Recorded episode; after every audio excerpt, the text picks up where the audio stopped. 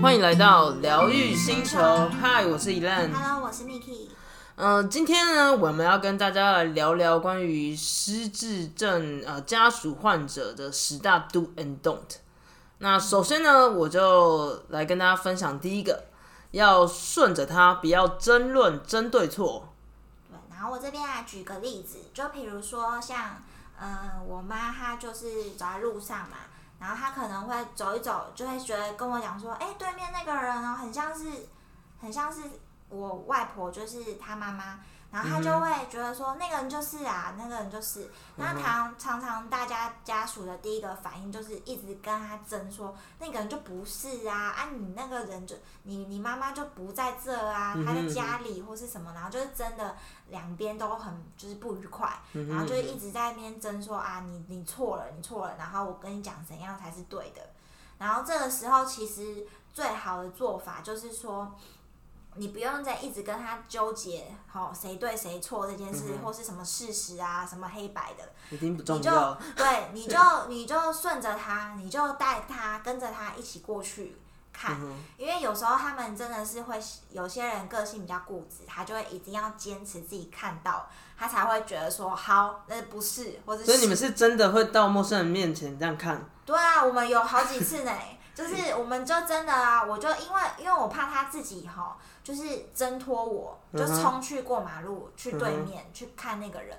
所以你为了要让他就是整个过马路很安全，然后看红绿灯啊什么之类的，你一定不要跟他争执，因为你争执他就会挣脱你，所以你一定要牵好他，然后跟他说好，没关系，你觉得那个对面的人就是哦，那我们现在就一起过去。嗯哼，那一起过去的时候，你就你就先在外围啦，你就跟他稍微提提示他，有时候远远他就知道说啊，他看错人了。嗯哼，嗯哼对，但如果他很坚持一定要去对方前面呢，你也就不一定要很一直要拦住他，你就在附近，对？附近假装划手机，就这样瞄一下，确定他很安全，这样就可以了。嗯哼嗯哼，那自然而然，如果假设他认错人了，他就对方的反应跟他当下就会知道他是认错人。嗯嗯，所以你也不需要再多跟他解释，然后你就要让他慢慢发现，嗯，你旁边的人、哦有一个熟人。对有认识的人，然后让他很安全，然后再找到你，然后这就可以继续走了。好的，对，这样子就是一个很顺的流程，就是你不要再跟他争就是双赢了。对，这样只会造成就是很多突发状况，所以我们要避尽量避免，就用顺的方式跟他演下去啊。嗯哼，那接下来来到第二点，就是要赞美他，不要责备他。对我这边的举的例子呢，就是像平常我们摆碗筷，就是吃饭前要摆碗筷，嗯这常常呢，嗯、我妈她就是因为以前都有一些习惯，就是做家事的习惯，或是平常收拾桌子的习惯，所以他都会去厨房拿碗筷出来。但是因为他现在已经搞不清楚家里的人数，可能会影、可能会摆成他以前在旧家啊，或是他还没有结婚之前的人数啊什么之类的，就是他碗筷的数量跟就是那个就是用具都会拿错，所以这时候通常大家的家人的反应就是。说啊，不是跟你讲很多次了吗？我们家就是只有四个人，你拿那么多碗要给谁？就是会有很多诸如此类的，就就是很不耐烦，就觉得说啊，已经讲很多次了，然后或者是说啊，你拿那么多碗，好、那又没有，那你又没有那么多人，你你是有看到鬼吗？什么之类的？对，有些人就比较激动，他就会觉得是用这种态度去去骂，就是有点半责备他。他就会觉得比较刺激，这样。对，那这时候我们要做的方法就是，其实是就是其实不要再纠结那件事情，因为它数量这些，这本来就是很容易错出错嘛，嗯哼，或是筷子不成双这种事情就也很常发生，嗯所以我们应该就是要看在他就是要赞美他，因为他很热心，然后帮忙大家摆碗筷，嗯这就是你要看着这件事情。就是他是好意，嗯要帮大家做这件事情，来赞美他有做做好这件事情。至于说他那个拿错拿对这些东西，我们就是我们就可以自己来就就可以了。嗯你只要跟他讲说，很谢谢你帮我们做做排碗筷这件事情，让他也开心。对，这样其实是两边都比较开心。嗯哼嗯哼。然后，那我们再跟大家分享第三点，就是要正面积极，不要负面消极。对，然后这举的例子呢，就是一个很有趣的例子，就比如说他现在因为他穿衣服啊顺序有时候都会搞错，然后你知道女生就会有内衣，然后还有就是那个可能睡衣嘛，那他洗完澡的时候呢，他有时候搞错了，他就会。先穿了睡衣，然后才穿了内衣，所以就变成他内衣外穿了。对，然后这时候呢，就是你就会一般人一般人就会一直跟他说：“你穿错了啊，什么之类，赶快赶快脱下来。”他可能会觉得很糗啊什么的。就是因为被你当下，他会觉得你你你说他错了，那他就会很纠结在这一个点。嗯哼对，那你就不要一直就是指出他的错误，就是像我我就会用比较轻松的方式啊，就说哇你这样穿就没有人这样穿哎，就你这样第一个很 fashion 啊，就是很时尚啊，真的很正面的想法，就是什么新的潮流，但是就是不要让他很尴尬，然后也不要让他。觉得帮他找台阶的感觉，对对对，然后你再顺顺的跟他讲说，哎，你这样穿可能会怎么样？哎，就是你帮他慢默默的换换正确的方式就可以了，因为这种事情就是不需要跟他争论，就是一些小事情啊。对，这就是看事情的角度，我们要比较正面积极一点，就不要一直纠结在那个不好的点上面。好，第四点呢，我们要分享的是要勇于面对、接受现况，不要逃避、摆烂、置之不理。对，然后这个最常就是遇到的部分，就其实是家属面的部分，因为很多人就是知道自己的家属身边的人诊断了这个疾病以后，他们就会想说啊，就是一开始是先都不接受，嗯然后就是说对，就是说没有没有这件事情，然后就逃避。然后呢，就就觉得说好没有了，然后或是或是有人就会其实事情是还假装没事，对，有人会假装没事，然后就粉饰太平什么的，就感觉好像一切都还好，还 OK 这样子。但其实这样子就是都没有真正解决到这个问题。对对，这个病并没有什么好处。对，我们就应该要就是勇于去面对，然后甚至去寻求一些帮忙，因为你这样子才可以真的解决问题，解决这件问题。而且你可以去主动去询问，你就可以透过人家有一些前辈或是有人已经走过这个过来人了，他们的经验你就可以拿来运用，这样其实就可以直接帮助到你，就是直接帮助到这个病情。所以这个东西就是不能常常就是逃避不理这样子。嗯哼，好，第五点是要走出户外，不要宅在家里。好，这个呢，就是其实我们之前就常常讲到，就是不要一直宅在家里，因为宅在家里可能就一直睡觉，然后造成日夜颠倒。我们就应该要让不管是家属或是长辈，就是一般人也是，对，大家其实都要走出户外嘛。现在要提倡运动啊，要健康，就是你可以晒太阳啊。然后，或是你出去上课，其实带长辈他们一起去上课，其实是可以对互相社交活动，然后让他们接受更多新事物，这样其实是整个是正向的循环。嗯哼，好，第六点呢是要接受新事物、新挑战，不要封闭自己。这点其实跟刚刚也有一点像，就其实就是说，我们如果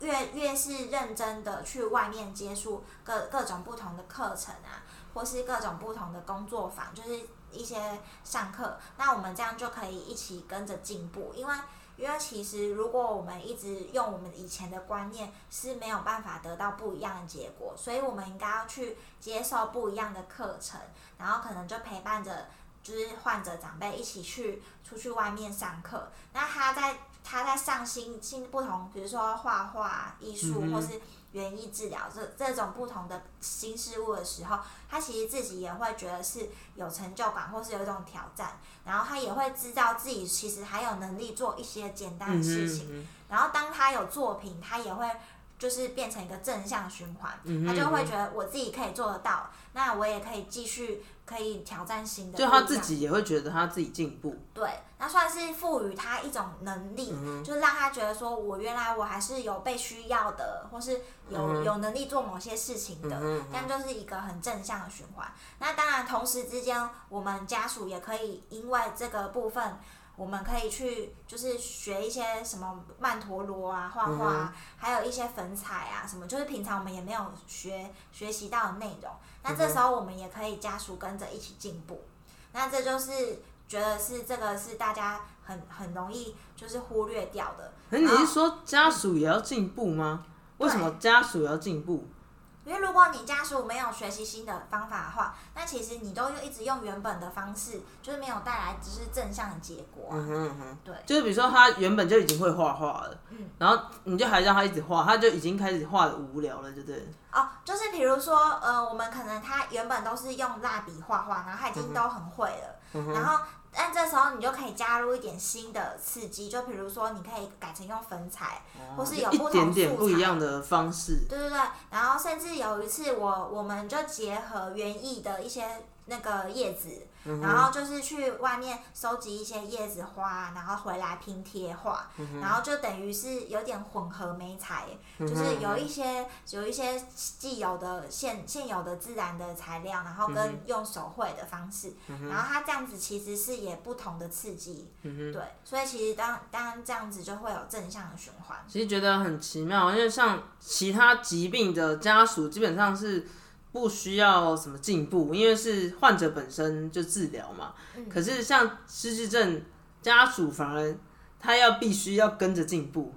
对，就是对双方才会是一个正向的循环。对，所以我就常常觉得说，也许就是失智症就是一个老天要给身边人考验，因为就是如果你的家属身边的人都是用固有一样的思维的话，其实是。对这个病情都没有很大帮助，因为就不会有产生新的结果嘛。就是如果我们可以跟着这个病情一起成长的话，其实是对双方会有比较好，而且不会造成就是你用旧有的方式让大家就是一个不好，就是两边都很累，然后然后双方都会觉得很负面。但是如果你跟着一起成长了，你就可以跳脱你原本的那种。想法就会变正向，对，就是变成你自己也有在成长，跟着一起成长的感觉，对，不是单纯的照顾他这样就对。对，好的，那接下来呢，我们就是要讲第七个部分，就是要转移话题，不要跟他解释。哦，这个东西就真的很常发生。嗯，就现在我已经转移话题，这个技术已经非常炉火纯青，浑然天成。对，因为因为真的很长啊，就是大部分的人啊，在一开始，但你不了解这疾病的时候，你通常会一直很想要跟他解释说，啊，这个东西就是要放在这个位置。或是这东西就是要怎么用，或是刷牙呢，就是要怎么刷，然后那个什什么步骤，就是就是你会很想要跟他解释，然后我们就会解释到很累啦，然后也不会有什么很好的结果，因为一定是他会觉得说你就觉得他错，哦对，然后我就感觉是一个负面的情绪这样，对，然后两边都没有好结果嘛，所以这时候就是真的要转移话题。嗯哼，你可能就让他，就是你就要发现身边的事物，你就赶快跟他转移话题，说，哎，那个什么什么啊，我们就我们就往那边去喽，或是或是说啊，这东西没什么啦，我们先去那个洗手或是干嘛，就是要吃饭或什么之类，就是转移他话题，不要跟他纠结在那个刚刚那个圈圈里面。因为像曾经就是有一次，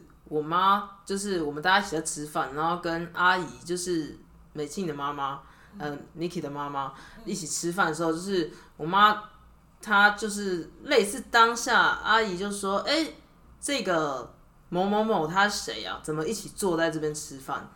嗯，然后那当下就很尴尬。但是那个那个某某某其实可能就是呃我们表兄弟的太太之类的。然后事后，因为当下就是一定解释不出个所以然嘛。然后事后我妈就还一直要去跟阿姨解释。就是那个他是谁？嗯，对，他是谁的老婆啊？什么什么啊？你怎么不记得啊？什么的？嗯，其实就没有什么意义。对，因为其实他根本就是称谓，每次都会搞错。因为他那个公民的那种关系图啊，他那个谁是谁的太太，然后谁要叫姑姑、哥、舅舅什么那个那些称谓，他其实已经都记不得了，然后他也没有办法理解。像他常常也会叫我说我是他妹妹啊，因为他就会觉得说我跟他是一个很熟的人，嗯，但他就会他会信任的，他会搞不清楚妹妹跟女儿的差别，嗯但我知道说他还认认得我认识的人，他就是一种熟悉感，所以他只要觉得说。其实你就不用 care 那个名称啦，你就其实觉得他还认得你，这样就已经很好了。嗯哼，对，最怕就是把你当陌生人，这样就恐怖了。嗯哼，对，就是希望不要走到那个阶段了。嗯哼，好的，那我们再分享第八个，就是要先照顾好心情，不要硬着头皮。好，就今天其实都在讲一些结论，像这个我们之前也有提到说，就是像照顾这个角色啊，本身就一定要先照顾好自己的心情。尤其是你是要发自内心去做某一些事情，如果你你今天要带，假设我今天要带妈妈去上课，然后这这堂课连我都不喜欢去上的话，那其实这样子就没有这个意义，因为你如果硬着头皮去上课。或是硬着头皮带妈妈去上课，这些两边都会感受到那个心情是不好的，整个氛围气氛不太对。然后就是整个人就是没有想要上课的心情，那对双方来讲都不好。所以我们应该就是要很就是很就是发自内心，让你自己觉得说，嗯，你是很开心去做这件事情，因为你的开心就会影响到身边的人。对，然后你感染了周围的人，他自然就会觉得，哎，现在的氛围就是要很开心哦，那我也就会跟着一起很开心。然后当你做这件事情就会更顺利。然后同时，如果有人就是，嗯，发现说，嗯，不知道那个当下要怎么样去做的话，就是你就是你就观察他身边周周围的事物，就是你要让他活在当下，然后让他就是觉得说。做每件事情都是很有趣的，嗯哼嗯对。然后同时你自己如果要保持好心情的话，就是记得要帮自己保留一个喘息的时间。嗯，像是你会做一些怎么样的？就是像我就会去吃美食。就让自己开心一下，然后都没有别人打扰。或去一些活动啊，什么，比如说像最近的那个椰蛋城啊，就会去逛一下，对，去逛一下。然后我是快闪哎，我是三十分钟内就回来。就是，但是就是偶尔就是可以去吃个好料啊，或是跟朋友约聊天啊，或是什么，就是你做你喜欢的事情，然后先维持好心情，再来去面对。然后像我以前还有遇到一个，就是之前上课一个家属的例子，就是说他妈妈妈他妈妈每次都会把就是房间弄得很乱很乱，可是呢这是一个固定的一个模式，对，然后呢，但他就一回家就会很很阿杂，就是觉得那个东西很就是要弄那些整理。他妈也是失智，对，然后这时候呢，他以前都会跑去跟他讲说，你不要再弄了好不好？或是跟他吵说，你拜托你不要再弄了，弄乱了，然后等一下又要再收了，但是他一定是不可能，对，他还是会保持这个模式。那这时候你就只能先调整好你的心情，比如说，哎，你一到家以后，你就先不要冲进去那个房间嘛。你就先去看电视，然后呢吃个下午茶或者吃个点心，然后你都很开心哦，很心情很好。以后你再去那个房间，然后请你妈妈就是出去，哎，请他妈妈出去，然后也也叫他去外面吃个东西。这时候他不在了以后，你再去整理房间。但是因为你是已经有一个下午茶的好心情，这真的是很棒。对，然后你整理房间的时 候，你就会觉得说，哦，我现在本来就会整理房间，但是我今天心情很好，我整理的特别快，特别有效率。自己心智建立的很强大，对，就是，而且因为你本来就要做这件事情，你只是早做跟晚做，对对对对对。然后你如果心情好去做，跟心情不好去做，当然就是你自己的选择。嗯，对。但如果你一一回家，你就又要冲去房间，又要再吵，又要再去做，当然就是不好嘛。对。所以这就是一个调整心态的方法。就是不要硬着头皮啦，对，真的真的是你心情不好，真的不要硬着头皮，因为真的最后结果都不太好。嗯哼，对，跟大家分享。第九个部分就是要同理，不要把他当正常人。嗯，这个地方就是 会不会有点严重？也没有啊，就是其实就是要同理说，他现在是一个生病的人嘛，嗯所以你常常就是需要换位思考，就是需要站在他的角色。万一你今天你就是他，然后呢，他现在呃，假设他现在都不会洗澡了，那你今天你进去洗澡的那个浴室。他根本不知道第一步骤要先脱衣服，那你这时候你要用怎么样的方式去跟他说明，他才会比较接受。如果你都没有，你都没有换位思考，你也没有去观察他平常的习惯，你就直接就哦，你进去，现在开始脱衣服，现在就要进去洗澡喽。就是你就硬赶鸭子上架，或是没有让他准备好的那种感觉的话，其实这样子是没有达成目的的。嗯哼，因为你就是一定要站在他的角度，因为假设如果你今天也是不不知道忘记洗澡步骤的话。假设你今天就把它当做是你也要重新学一个新的技能，嗯哼，你一定是有人会跟你说，好，没有关系，现在第一个步骤是什么？嗯哼嗯那你做好这个步骤以后，我再跟你讲第二个步骤是什么。然后呢，可能就跟他简单讲说，哦，三个步骤就可以结束了，感觉是一个很简单的那种概念，那他就会比较愿意去尝试。然后甚至就会比较愿意听你去讲。但我觉得你这个换位真的是换位的非常彻底，因为我觉得像连一般人，你说要做到同理心这件事情，就很多人会很难做到。对，其实我也是因为就是我妈生。就是生病以后，我才会慢慢去注注意到这些细微的部分，因为可能以前也不会特别去注意说，哎，要要特别观察、关心别人，可能就是照顾自己、在意自己比较多。对，然后或是你也不会特地去观察别人一些小习惯、动作什么之类的。嗯哼，对啊，像他现在已经。变成，因为你每天无时无刻都跟他在一起嘛，所以他现在只要有一个什么动作，你几乎都可以知道他现在下一步下一步想要需要什么东西。对，就是你真的是要要很常去观察他啦，然后还有你要很读得懂他的空气，就是就是他那个氛围跟他那个当下，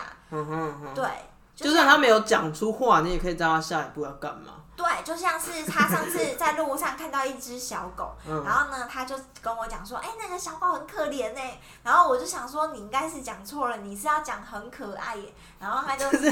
他就 有点悲伤又有点好笑的话，应该是说他现在语言有时候表达会有一点问题，就是他会不知道怎么选字。然后我就跟他说：“你是要讲很可爱。”然后他就说：“对啦，对啦，很可爱。我怎么会讲成很可怜？”然后他就会，因为你有提供他一个选项嘛，那他就会知道。然后他他反而就是会知道他哦，他现在讲错啊，他就会觉得很有趣。他再多练习几次，反而可以增进他表达。但是但是你其实就是，如果当你真的同理换位思考在他的角色的时候，你就很容易就可以去理解到理解到他这些。呃，行为啊，或是他说的话，但是不是说要有体会才会有？不然我觉得这这种东西很难用学习的。嗯，对啊，就是你真的是要慢慢去观察，但你你前前提是你要很重视他，对，然后把心放在那边，对你你随时就是你的心都要放在他身上，然后去观察他一阵子，其实这没有很难的。嗯哼，基本上我觉得是。嗯，大概你跟一个人熟悉一阵子，你其实都会知道，又会有一种默契，对，然后也会知道他大概的习惯啊什么的，其实就是要慢慢练习，对，但但但同理真的很重要，因为你不同理的话，你如果把他当正常人，常常就会人家会就是你就会招来就是不不好的结果，对啊，就说哎怎么又做不好什么之类的，都是一些负面的，对，因为因为你可能就会。对他期待是正太高，对变态太高了。那他可能现在你的对他的期待，你就只能把它放在下面一点点，而且你必须要很有耐心，因为你对正常正常人不一定会很有耐心。嗯哼哼。对，那这但是因为他今天是病人了，所以你就必须要很有耐心，然后换位思考，就是站在像我们之前有提到说他在陌生星球，这个也是其中，对这个这也是其中一种啦。嗯哼哼。好的，那第十点就是最后一点啦，就是要做好预防措施，不要临时抱佛脚。对，这个就是我们之前第一集就有提到了，就是像我们预防失智症啊，或是什么，就是要做好一些措施，预防走失。那这是在硬体的方面啦，因为像走私，就是我们之前有提到要装手链啊，要这些基本配备，定位定位手表啊，一些基本的哈定位的东西，这些都要有准备好，这样就可以提早预防。然后还有指纹安娜，然后再来就是软体面的部分，就是比较偏心理方面。像我这边就会呃分享给大家，我之前有去上过一个，就是像吞咽课。就是他会教你怎么样，就是如果你的病症比较后期，或是你有其他假设不是失智症，有一些疾病，他们也会到后期是有吞咽上的困难，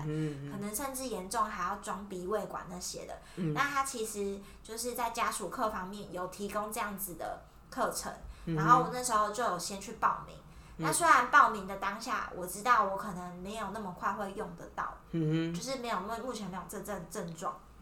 但是就是去上课，你就可以提早有一个心理准备，知道说哦，如果到时候遇到了，会需要哪一些东西，然后当时的到时候的情况会是怎样，然后可能要准备什么样子的食材啊，或是他们会打一些流质的东西呀。那这些东西就是你可以提早。去预先了解，你就你就到时候不会到当下不会那么紧张，等到遇到的时候你就不会那么慌张，对。然后甚至是你可以有一种就是那叫什么，